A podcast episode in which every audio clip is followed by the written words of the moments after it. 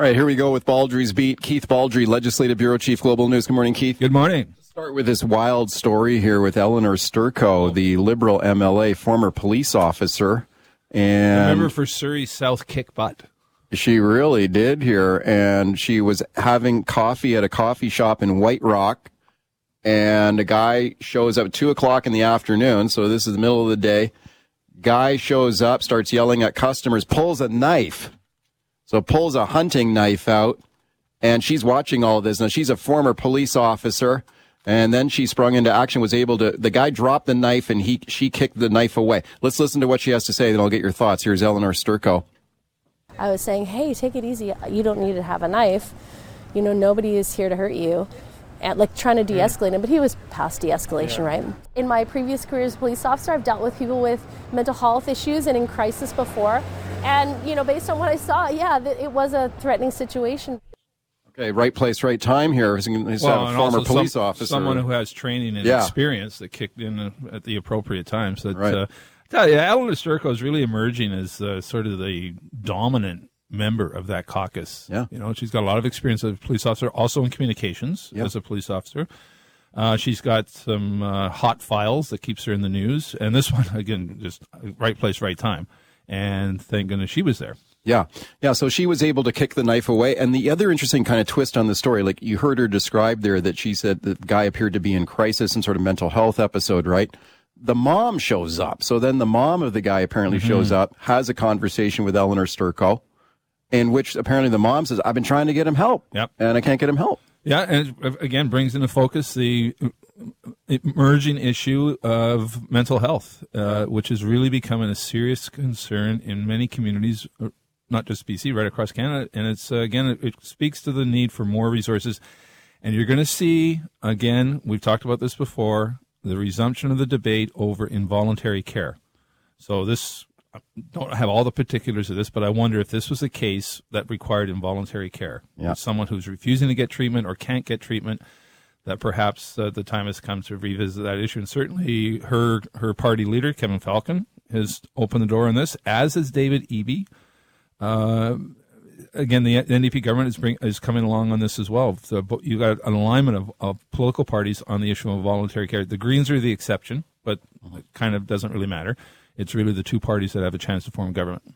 Yeah, there really uh, does appear to be kind of a, a growing consensus on this. So you got the premier, you got the leader of the opposition here, sort of both on the same page on this. You've got mayors of major cities around the province also calling for the same thing. I spoke to Leonard Krog, the mayor of Nanaimo, earlier in the week about Well, they've the, got a real mess there. Oh man, that camp, that encampment in, in, in Nanaimo, the guy who runs the auto repair garage went down there to get some stolen equipment back from the, from the camp. He ends up getting now you shot. have now you have people thr uh, wanting to form vigilante groups. Yeah. to go uh, en masse and retrieve this type of thing, raising the specter. There could be more uh, shootings. Well, I spoke to the guy who's the head of the Citizens Action Committee in Dawson Creek on the show this week too. This is the guy who's got, you know, he says he's got they have 50, 50 patrols out mm-hmm. on the streets looking for stolen prop. He says they've recovered a million bucks worth of stolen property.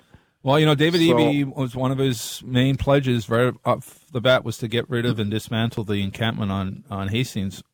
So far, not a single thing has happened, as far as I can determine. It's, Yeah. it's still there; it hasn't changed. But it's a real challenge. You just can't snap your fingers and say this stuff's got to go. Well, that's the thing. Like, you know, saying like, let's reopen Riverview or another institution like it, that doesn't get done overnight. no, And but so- that's I think that's where we're headed because you- you've got when you've got the leader of the opposition and the premier sort of aligned on the same issue. yeah. You've got to figure that's where we're headed. Yeah, and fascinating to see a liberal MLA there snapping into action here to kick away a hunting knife from this Say, guy. remember for Surrey South kick butt? Yeah, really did. Okay, let's talk about Joe Biden Yes, visiting uh, Ottawa. having a sleepover tonight in uh, the, the nation's capital. So he arrives at I think three thirty our time today. Uh, expect him to press Trudeau on issues such as more uh, pre- military presence in Haiti, um, and look for Trudeau to press Biden on the Buy America First uh, policy, which is really can potentially impact uh, a number of uh, Canadian industries, particularly. Um, uh, wood used in American homes for construction.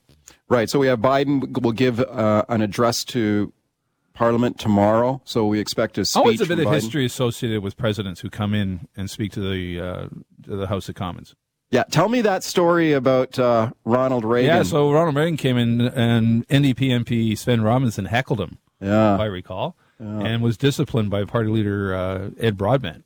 So remember when Reagan was president, it was really kind of t- it was still in the middle of the Cold War, yeah. and things were pretty testy uh, between the left and right under Reagan. Reagan, Oh, sure. Reagan was pretty hawkish and out there on a number of uh, policies, whether it was supply side economics, the Star Wars defense shield, if you recall, uh, and again, pretty aggressive rhetoric when it came to taking on the USSR. So it was a pretty tense time back then. Yeah, and the spectacle of uh, a president being heckled was sort of unheard of at that, that time. It was seen as Now, offside. now you see, like Biden will give a State of the Union address, and the Republicans are heckling him through the through the whole speech. Oh yeah, that was amazing. Yeah. State of the Union. That was that was the most craziest State of the Union we've ever seen. When you've got such partisanship on display, and essentially he's going to be speaking with uh, Pierre Poilievre as well. Yeah, so he does have meetings, of course, with Trudeau. Jill, Jill Biden, his wife, has her own itinerary meeting with Sophie Gregoire Trudeau as well. There'll be lots of events. Yeah, that is interesting that there will be a separate meeting with Poilievre, it appears so. Yeah, and so it's not going to be the partisan uh, thing some people might expect. But I think Yeah. the, the key thing for Trudeau is to really get Biden to back off, or at least soften this "buy U.S. first, because that does have a real adverse effect on a number of industries here. Okay, always really interesting to see a U.S. president come and address address Parliament in a speech, and there are many precedents for that. Let's go back in time here, Keith. 1961, U.S. President John F. Kennedy. This was his first foreign trip outside of America after he became president, uh, addressing the House of Commons in Ottawa. Have a listen. Geography has made us neighbors. History has made us friends. Economics has made us partners. And necessity has made us allies. Those whom nature has so joined together, let no man put asunder. Okay, war- very warmly received there at the time. Probably written by Ted Sorensen, that speech. It was his very uh, eloquent speechwriter. Uh, if memory serves me correct, uh, Kennedy and Diefenbaker, the pre- our prime minister at the time, did not get along. Oh, they clashed. Yeah. They clashed over military spending and lots of other issues. Yeah, a lot of border issues. Yeah. So just because it was a nice speech in the parliament doesn't mean you get along. But I expect Biden and Trudeau are going to Yeah. be pretty chummy. Uncle Joe and young young people. Although, like you said, there are lots of there are lots of contentious issues between the two countries right now, especially on trade. Yeah, trade's always an issue, and, and Biden's a Democrat, and Democrats are traditionally more protectionist, Yeah. more less free trade, pro free trade than Republicans. Um, so, but I think he's going to get along with Biden a lot better than the relationship was with Donald Trump. Okay, Biden addressing uh, the House of Commons tomorrow. Let's go back to another U.S. president addressing Parliament in Ottawa, 2016. This is Barack Obama. Let's listen. And as your ally and as your friend, let me say that we'll be more secure when every NATO member, including Canada, contributes its full share to our common security. Okay, so it's telling Canada to increase military It's spending. always been an issue. Military spending has always been an issue between uh, Still the is. U.S. and it is, and Yeah. that's what, what brings Haiti into focus. Yeah. So the U.S. is always spending big money on military. Uh, Canadian government's less so. In fact, we sort of ride piggyback on the on the U.S. when it comes to military uh, preparation and resources. So that's for sure to be an issue today. Baldrey's Beat. Let's go right to your phone calls here. Sally in Delta. Hi, Sally. Go ahead. Hi. Um, I was just going to say that, um, you know, I think this visit by Biden is a waste of time because uh, between Biden and Trudeau, next election, neither one of them is going to be in power. And, you know, like you ever seen the movie Dumb and Dumber? Okay. Okay, Well, well, uh, take your pick which one is which. Well, I'm, I'm not Yeah, sure they're I'm that. not sure they're both going to be out of power. No, I wouldn't. I wouldn't bet the farm either way on either Um, I mean, they the could Canadian be, or but- U.S. Yeah, it always runs the risk, but I wouldn't bet the farm on either one of them being out of power. Who knows? Yeah. uh, still a, a ways away. And in terms of it not being worth it, I think it's, these things, in particular, are worth it. Yeah. because Trudeau, they both have real uh, needs, and Trudeau really needs to uh, have Biden soften that buy U.S. uh, priority uh, policy because it hurts Canadian industries, and we've seen this before. And there's been some success in getting the U.S. to, to soften that position in, in previous administrations. So no, I think these meetings do uh, are helpful. You're talking about hundreds of millions of dollars in trade in the lurch here. You're talking about hundreds of people's jobs and livelihoods on the line Kind here. of- so it's certainly worth it to talk to the president. Flippant to say Dumb and Dumber. Come on. No, I mean, you know, I mean, I listen. I think that you talked yesterday about the opinion polling in Canada. Polling, Trudeau is getting hammered on on this China interference story, but you take a look at the polling on it, and the polling doesn't seem to be like the No. needle is not moving. Middle's lot. not moving in the places where it needs to move for Poilievre, and that's Yeah. urban Toronto and urban uh, Metro Vancouver. It's it's not moving. And Biden could be defeated. You know, I'm sure he could, but you you just don't know. You know, no, I, I wouldn't bet against him. I wouldn't bet on him right Yeah. now. It's too volatile. It's in up in the air. 604 280 9898 is the number to call. Star 9898 on your cell. Dave in Vancouver. Hi, Dave. Go ahead. Hi. Um, I'm just wondering why, with this big surplus that we have, how come nothing's been put into mental health and addiction, like trying to build a new Riverview or any sort of facility like that? It's just sort of giving it out to all the other people, but I haven't heard anything about that.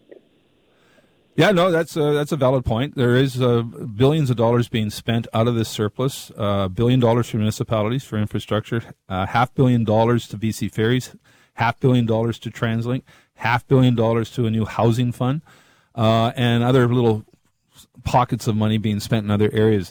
When it comes to capital spending, like a, a building something, that's not necessarily what the government's going to spend the surplus on. That that is a different sort of part of the budget. But I expect there is going to be money. Well, there's already been announced. There is going to be money spent on uh, mental health facilities. The Liberals are promising more on this front than the NDP right now is is willing to deliver. But I suspect that's a fluid situation. You are going to see more money spent on mental health facilities. I mean, the government has thrown around a lot of big numbers here when it comes to mental health and addiction supports. Like they announced like a billion dollars worth of spending here earlier in the year. Some of it with some of it capital spending, a lot of it program spending, and they know they have to do this. it takes time to build capital projects. Well, right? You yeah, don't, I you mean- don't build it overnight. Yeah, and uh, getting uh, like a large facility like a Riverview More beds. facility. The government has is- promised more beds. Again, Yeah, the liberals. this is expensive too. We're talking big money. And the Liberals are a little ahead of the game uh, uh, compared to the NDP on this. Yeah. 604 280 9898 is the number. Star 9898, toll free on your cell. Mike in Vancouver. Hi, Mike, go ahead. Yeah, a quick question. I wondered they have the joint press conference on Friday, and I wondered whether a smart journalist might bring up the China issue in front of Biden, whether it's the Canadian elections and whether it be interference in, in the U.S. as well. Because that might be Okay. a little spot. Thank you. So, the, the, just to repeat, in case, in case the listeners had trouble hearing that, I think I made it out. You saying, well, there have been Chinese interference in the United States as well. Reports Yeah, I wouldn't be surprised if a question comes up Sure. on that. Not just China, but Russia. Uh, Russia's Yeah. been more of an issue in the states, Russia interference than than China. But you have to figure if China, if the allegations are true that China's not trying to interfere in Canada, why wouldn't they be interfering in other countries, particularly the U.S.? Yeah, for sure. And when you take a look at some of these simmering issues between Canada and the United States, and we talked about earlier, like softwood lumber is a, is a big one. This Buy America, Yeah. Buy America sort of program from Biden, does that trigger trade wars, countervailing tariffs, punitive tariffs? Well, I mean, uh, U.S. or Canadian lumber builds a lot of American homes. Yeah. particularly in the in the western part of the states. So it's um it's, it is a big issue for for BC and Canada if suddenly that tap is turned off. Um, and I expected I expect Biden probably will soften a little bit. what do you think about a five dollar hot dog at BC Place Stadium? Good deal. If you can get one. If you if See, this, is, this is the problem. We discussed it earlier. We got a little bit more information from BC Place about, you know, there'll be limited locations where the $5 hot dog will be for sale. Yeah, what nosebleed seats? Well, no, it'll be in, in two sections and, and sort of the ends of the stadium. So, you know, if you want a $5 hot dog, you'll have to hoof it around to the end of the stadium and get in line for a $5 hot dog. So is The that very nature of a hot dog does not demand a lot of money being spent on it. yeah, right. It should not be, it, $5 should be a It'll reasonable almost price. be free to eat a hot dog. Squeeze in one more call. Bob in Nanaimo. Hi, Bob. Go ahead. You got 30 seconds.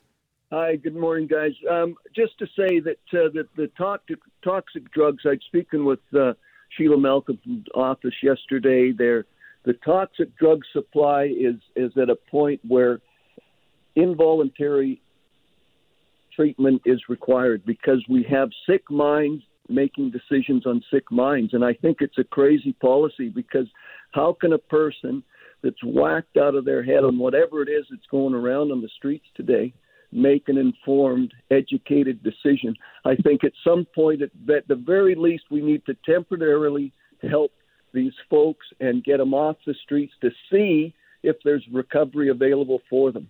Thank you. Well, we're headed down that road. That's where Yeah. we're headed, and it's, it's going to happen with increasing regularity.